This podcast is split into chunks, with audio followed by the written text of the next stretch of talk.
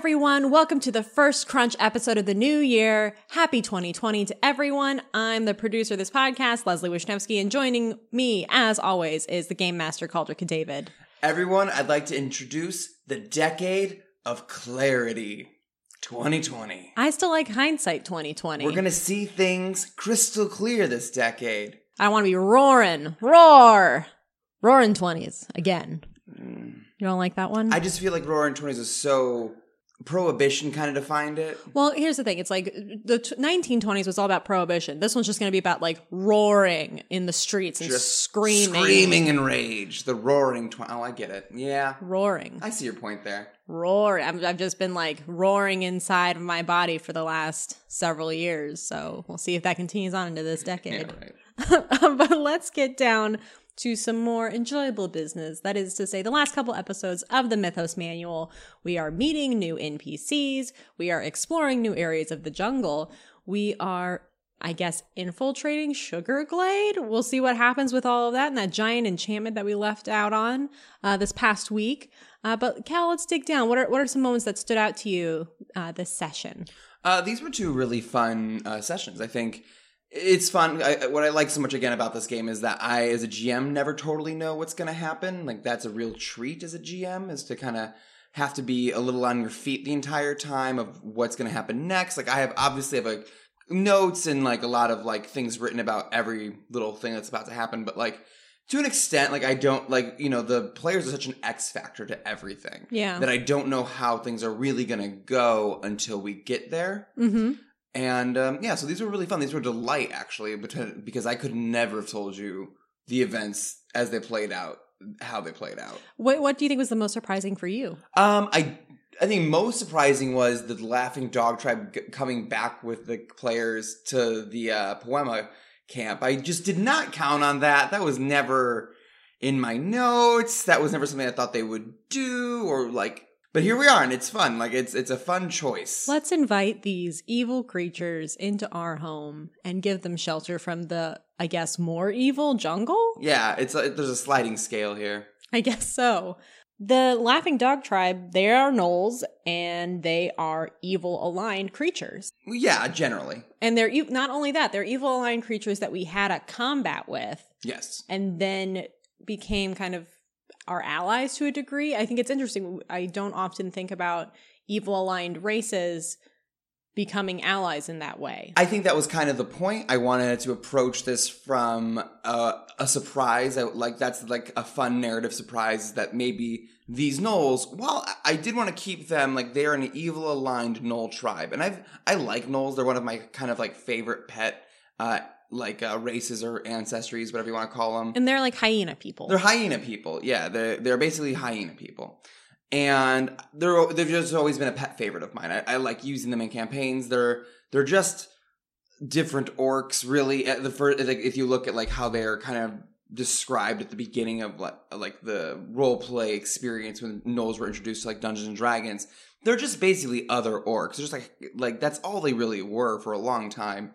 And you know, over time when things got more and more codified of like what you know the difference between a hobgoblin, a gnoll, an orc, and like all these other kind of like races Evil that, races. Yeah, that weren't necessarily something like anything for a while. I think like if you look in other lore, like gnolls are not hyena people in other things. Like the word gnoll appears, but it's not necessarily always a hyena person. Got it. Yeah, that's not like a codified thing. So that's good to know. I guess it's it's interesting because it seems like the gnolls have similar goals to the to the PCs, which is get out of the jungle alive. They do, don't they? I think that was kind of uh that was kind of the maybe some of the point there. I liked the idea of introducing this group that were as an evil aligned group that were also betrayed by the Charuka, and now there's none of them left except for like you know this very small group. And I think you know approaching it in this way where Dreth Brightclaw, who in my as a GM, like my viewing of Dreth Brightclaw is that she is an evil creature. Like she is hundred percent like not in any way a good creature, but she does have values like her pups. Like her pups are important to her, and that helps kind of humanize her. That we can understand, like you know, maybe she does do these pretty awful, horrendous things, but in this instance, she can be our ally because our goals are aligned. Yeah, definitely. Even if your alignments aren't. Exactly. It's interesting. It, it takes me back to talking with Alan a, several, several crunches ago about playing evil characters and the notion that if you play an evil character, your goals, to a degree, even if they are your own, have to be on the same path as your good or neutral aligned uh, companions. Yeah, that can. That's really, really true. I mean, like there can always be differences in like execution, and that's where like good drama comes from. Right. But if you want like to have like a good, you know, a good group and a good sense of like everyone's working together, then yeah, that's so important. Getting kind of back into the notion of gnolls being created in kind of this alignment with orcs and other hobgoblins and other evil, evil aligned Traditionally evil Yeah. creatures. Yeah, Yeah. I, I think that those types of creature characters have very much evolved from where they started out. like so true so so true and like well it's still kind of an ongoing discussion i think that is happening in the role-playing community Mhm. of what is it like what's the point of an evil aligned race and like that really ties in to modern interpretations of like how we talk about like race and gender and a bunch of other things that you know these are all built on tropes from you know hundreds of years ago Right. or thousands of years ago in some cases Mhm. and like the views that they had then are not the views we have now and but we like to recycle these kinds of ideas because that's how I think we as humanity just I guess kind of work is like we like the idea of recycling our past to create something new. And I think you see a big pushback now against this idea of always evil races. The idea that you know the, the best example is always like you know my character is a good character i walk into a goblin village it is a village it is a functioning place however all the creatures here are evil is it okay if i kill all of them Right. right? And like I think, and we look at that from like a modern look. It's like no, no, it's not okay if you just go in and kill a whole bunch of people that didn't do anything to you. Right. Just because they're quote unquote, just because like you cast a spell and the spell tells you they're evil, that seems insane to me. yeah. It really conflicts, I guess, with my own sense of morality.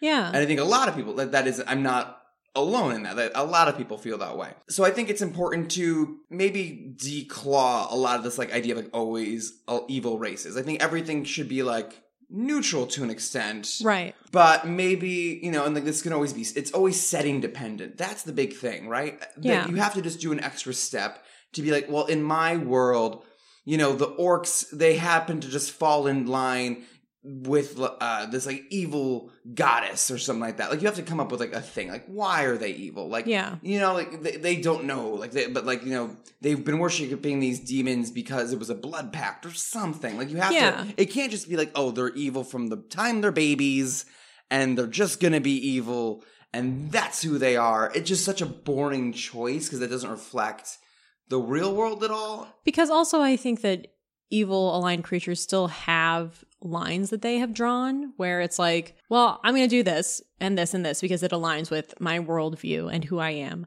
But oh, that's not cool, right? Because like the, the fact that the Gnolls are like the Charuka betrayed us, Yeah. that infers a sense of absolute truth and that there is justice and they have been wronged in some way. Uh, th- there is a sense of someone did wrong to me, right? Does, that, agreed. does that make sense? Yeah, no, it does. Like that, it, it it's more about because it, it takes it takes it out of this like lofty alignment debate that's kind of meaningless. Yeah. All alignment charts need to really be exist for are like for mechanical things. I think they just don't matter in story mode. I don't care at a certain point like what someone's alignment necessarily is, Unless they are functioning, I think, at a in a very different way. Like if someone is lawful good and they start killing babies, then you have to Right. kind of throw a flag up and be like, Wait, "What?" red card. Yeah, you what do have are to you kind of doing? you have Yeah. to say something, or like people are acting so out of alignment.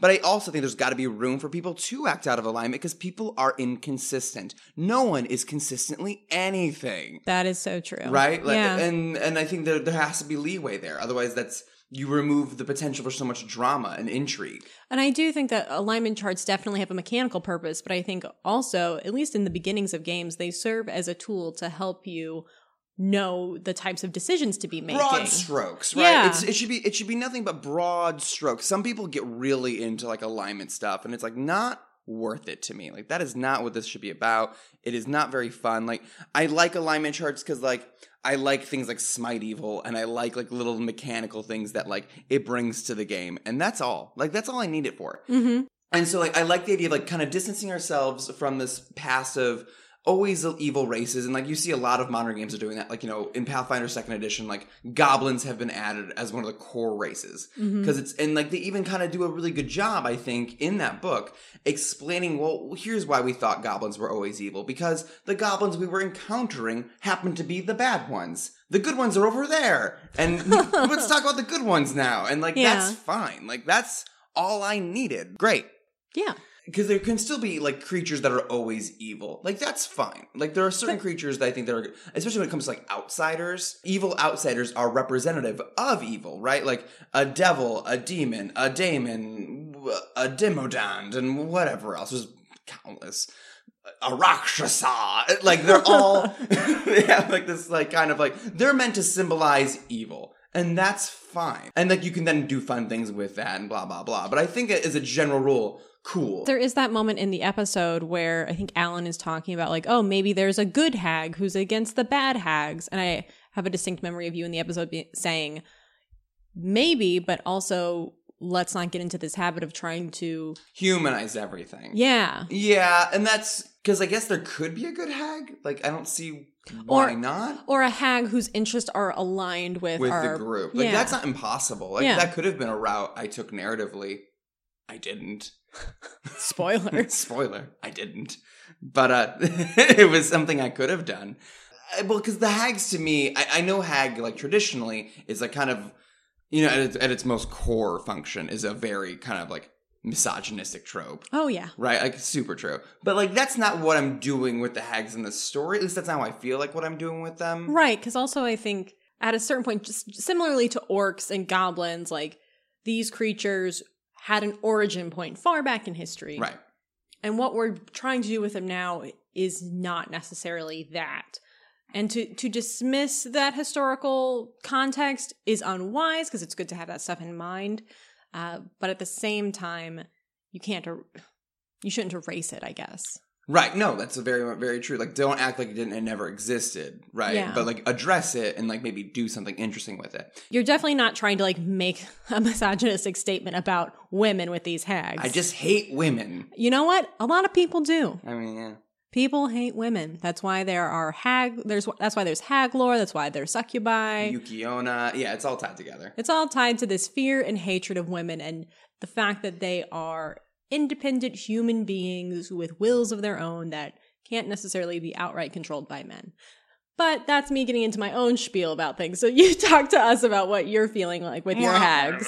a big the big reason I chose hags as this part of uh in this story was I wanted them to feel invasive. Hags to me don't really feel like a jungle problem, Right. right? Like I I think that the the most obvious jungle problem were the Charuka. Like that was to me it was like I want to do Congo, but it's not Congo, it's something else, but like Yeah. Congo. And that's where we're doing Charuka. Like that's all this. But I really like telling stories, especially when I'm GMing is like I like being like players, this is the problem. And then, like, I know secretly that was never the problem. This is the real problem. It's a symptom of. it's a symptom of a bigger of a of another issue. Yeah. Exactly that. Like that's my Mhm. and like I like kind of the players slowly figuring out that there's more to an issue than I initially told them. Yeah, because if you think about all of the different kind of combats and conflicts, like yes, the Charuka, giant snake, that's classic jungle, giant snake Yeah. in a river, hippo attack. Yeah. Like this is all very emblematic of the jungle setting. Jungle Where- adventure stuff. where- like pulp jungle. yeah, where the hags felt a little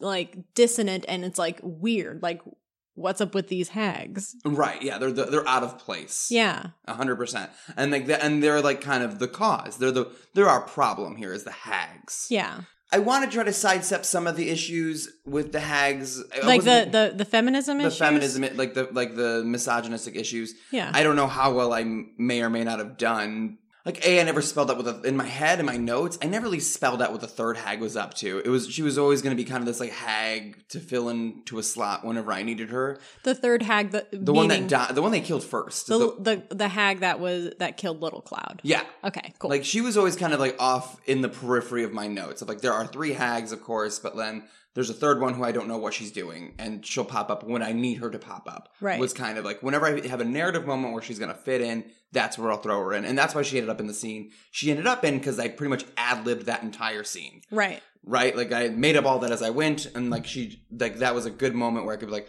I pulled this kind of like thing out of my notes because I wanted to introduce the hags at that point in the story, Right. and this seemed like a perfect opportunity to do it. Definitely. Well, I think it's interesting, like talking about the invasiveness, because obviously these hags are having a negative impact on their environment. To me, it's very reminiscent of like, I grew up in Kentucky, and Eastern Kentucky is dealing with like a massive issue with kudzu, which is an invasive species brought in initially to be helpful, but then became just very harmful and um, overtook so much of the Appalachian area. That's true. Yeah. Um, and I feel like these hags are very similar. It doesn't seem like they have any natural, I don't want to say predators, but like things to keep their, to check their, Yes. for checks and balances. Yeah. they're There's just, nothing keeping them in check. yeah, they're just kind of amuck, running amok, Right. leading Charuka under the guise of a male Charuka. it's a big trick, right? Like that's that's part of it. Like obviously, and I've tried to signpost as well as I can, but like the Herald of Angazan isn't a isn't a Charuka. He's pretending, or she is pretending to Right. be something she's not. And the rest of the Charuka are just fooled. Like they, you know, like whatever miracles or whatever kind of you know thing they have been led to believe falsely, and they Right. cast out like their one leader who knew the truth, and then the players killed him. Right away, of course. that was that whole thing was always supposed to be like like them like learning some of the truth and then they killed him. Right away. Ugh, whatever. Well, that's the fun of GMing though, really, honestly. That's true. Well, talking about like player characters taking sudden turns, I feel like in that in the second episode or the the most recent episode that we've listened to this week, there was a lot of kind of back and forth about the players kind of pivoting from one notion or idea or next step to another. There is not an idea that they don't want to overthink, is there? There was a moment where you had Shayaka be like, "Oh, I guess we're climbing back down this mountain we just climbed." Um, I got, I'm glad we accomplished nothing. Yeah, well, it was interesting because I, I was so curious as to why, as an NPC, you didn't push harder for your characters to kind of stick stick to a choice. I was very much ready for them. You know, they were doing this oh the Otlatika adventure. Oh, Latika! Otlatika. Oh, Latika! uh, who's actually funny enough the one of the only elements to the campaign I've added since we've actually started playing. Like Oh, almost okay. everything kind of existed as a note, or at least like kind of a semblance of an idea a little bit. Mm-hmm. Like all the big things. Right. Olatika I invented not super long ago. Like I think like maybe a couple weeks ago, just because I felt like I needed another thing that the players could kind of look at that might help. In in talking about evil characters and evil races and like lore that is based in like negative thinking, I I found it really interesting that uh, near the tail end of this most recent episode, when our player characters are entering Sugarglade and it's empty, and there's the moment where Paul asks you, Is it creepy? And your response was, I can't tell you that. I can only tell you what you are perceiving and seeing in this moment. You have to decide how to interpret mm, this. Yeah, very much so. Yeah. So can we talk a little bit about that? Like, it's like you want to be able to set tone. uh, you do want to be able to set tone and kind of get the players in like the right mindset especially you know if you're trying to do like a serious scene right There's Yeah. nothing or like a scary scene especially Yeah. nothing nothing will destroy those kinds of moments worse than like people just making a joke Yeah. at that moment right Like we we've talked before about um, whenever they had the long discussion with the heretic and how um, people started goofing, right? right and it's like something like what should have been a very serious scene became kind of garbage I wouldn't call it garbage, but it i'd call it garbage it wasn't what you intended. Yeah. Yeah, but that's exactly right. Where suddenly people are just acting like they're not really role playing anymore, or we're like we're, we've left the scene. We're above the scene now. Yeah. We're looking down at it Instead of being in instead of being immersed. Right. So I guess how can you how can you set the tone without signposting how characters should be reading a situation because right now we still don't really know what's happening. I think that's the point. Is like you should you should try. Well, as a GM, I want to try to do my best to. You know, give context clues. I guess like this is a creepy scene, but like it should. It's already a sort of creepy place, and it's des- and it looks se- seemingly deserted when it hasn't up until now. It seemed like a lively little village. Right. but now it's like no one's there but like one building and you know what what what does that feel like what is it like what would how would you as a character interpret this kind of moment and i think like then being like okay well that's the case then i feel like maybe we're in danger and like i think that's a good reaction to have like that is more immersive than than any like that's more you're reacting to what your character is perceiving. I think it's it's it goes back to kind of the old film school adage of show don't tell. Don't tell me with dialogue that it's so scary or awesome. Like show me, show me what's scary and awesome. Mhm. Let me see that instead of you just telling me. Right. Yeah. Like I could because there's no fun in me being like it's a creepy scene. Like you get the creeps. Why do you get the creeps? Yeah. Right. Well, I think it's hard too because because this is a, a podcast and we're recording, there's no music when the character Yeah. when the when the players are playing. Like there's No. music that we add in afterwards. We're adding that to post for like yeah that is being added in post for the for the sake of the audience to have like a little a little I, I like a little music. Oh my gosh, and Annalise did such a fantastic Annalise job. did such a good job. She's such a champ. and she's very cool. She's maybe one of the coolest people I know. It's true. Yeah. Music is a great way to set the tone if you're looking to set the tone. Um, describing describing things in a similar manner. Is there anything else that you that you like to do in order to set the tone? The best way to describe tone and the best way to kind of set a scene is to address, and maybe I can, I, I could definitely be better about this, but it's to address all of the senses, right? Like, Mhm. what does it smell like? What does it look like? What do you hear? Mhm. What is it? You know, what is maybe some texture if that if that is applicable? Like, are Yeah. the walls slimy? Or like, yeah, I don't know, is the sand coarse? Like Yeah. thing, things like that. If you would- and you kind of address those things, like that is what informs. That is what is going to inform a scene. That is what's going to bring a character to really kind of understand what is surrounding them, and then a player from that point can kind of make the choice of how would this character tr- react to this stimuli It's interesting because you think about like a typical role play session. It's it's a series of vignettes, I think, Yeah. with like dialogue and like a little bit of metagaming in between. And so to set the stage for for a scene, it's almost like the curtain rises, and what do you see? Mm-hmm. This is the this is the vignette you're walking into, and how do you respond? Agreed. Oh, it's very cool. It is. I It guess. is. Like I, I'm someone who really enjoys theater of the mind. Um, it's not often used in at least the the role play games that we do, simply because Because I don't enjoy it. That's why.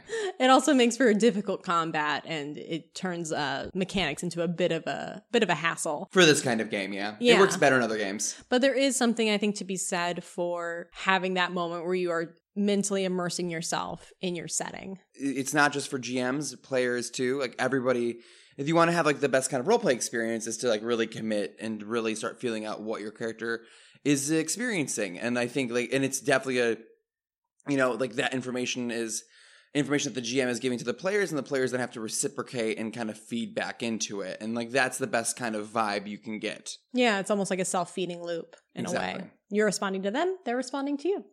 And that is, I guess, RPG in a nutshell, right? I would say so. Yeah, it's a, like it's just it's an agreed agreed make believe uh, using a set of rules to kind of understanding the make believe. Yeah, you're you're all given like the same language to work in, I guess. Agreed. Yeah.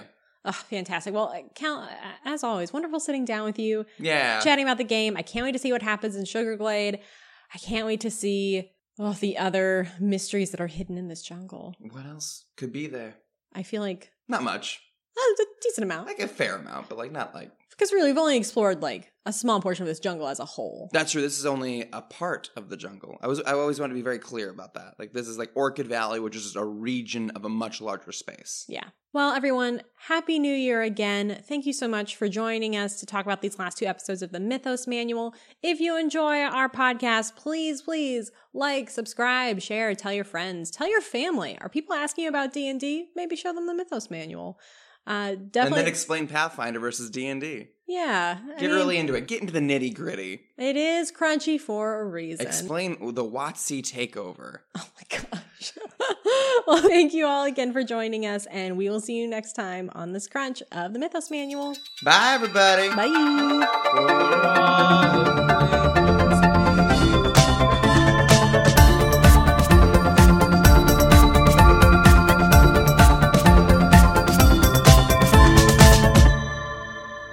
Thanks for tuning in to the Mythos Manual. Be sure to check us out on our socials at Mythos Manual or our website, mythosmanual.com. May all your rolls be 20s.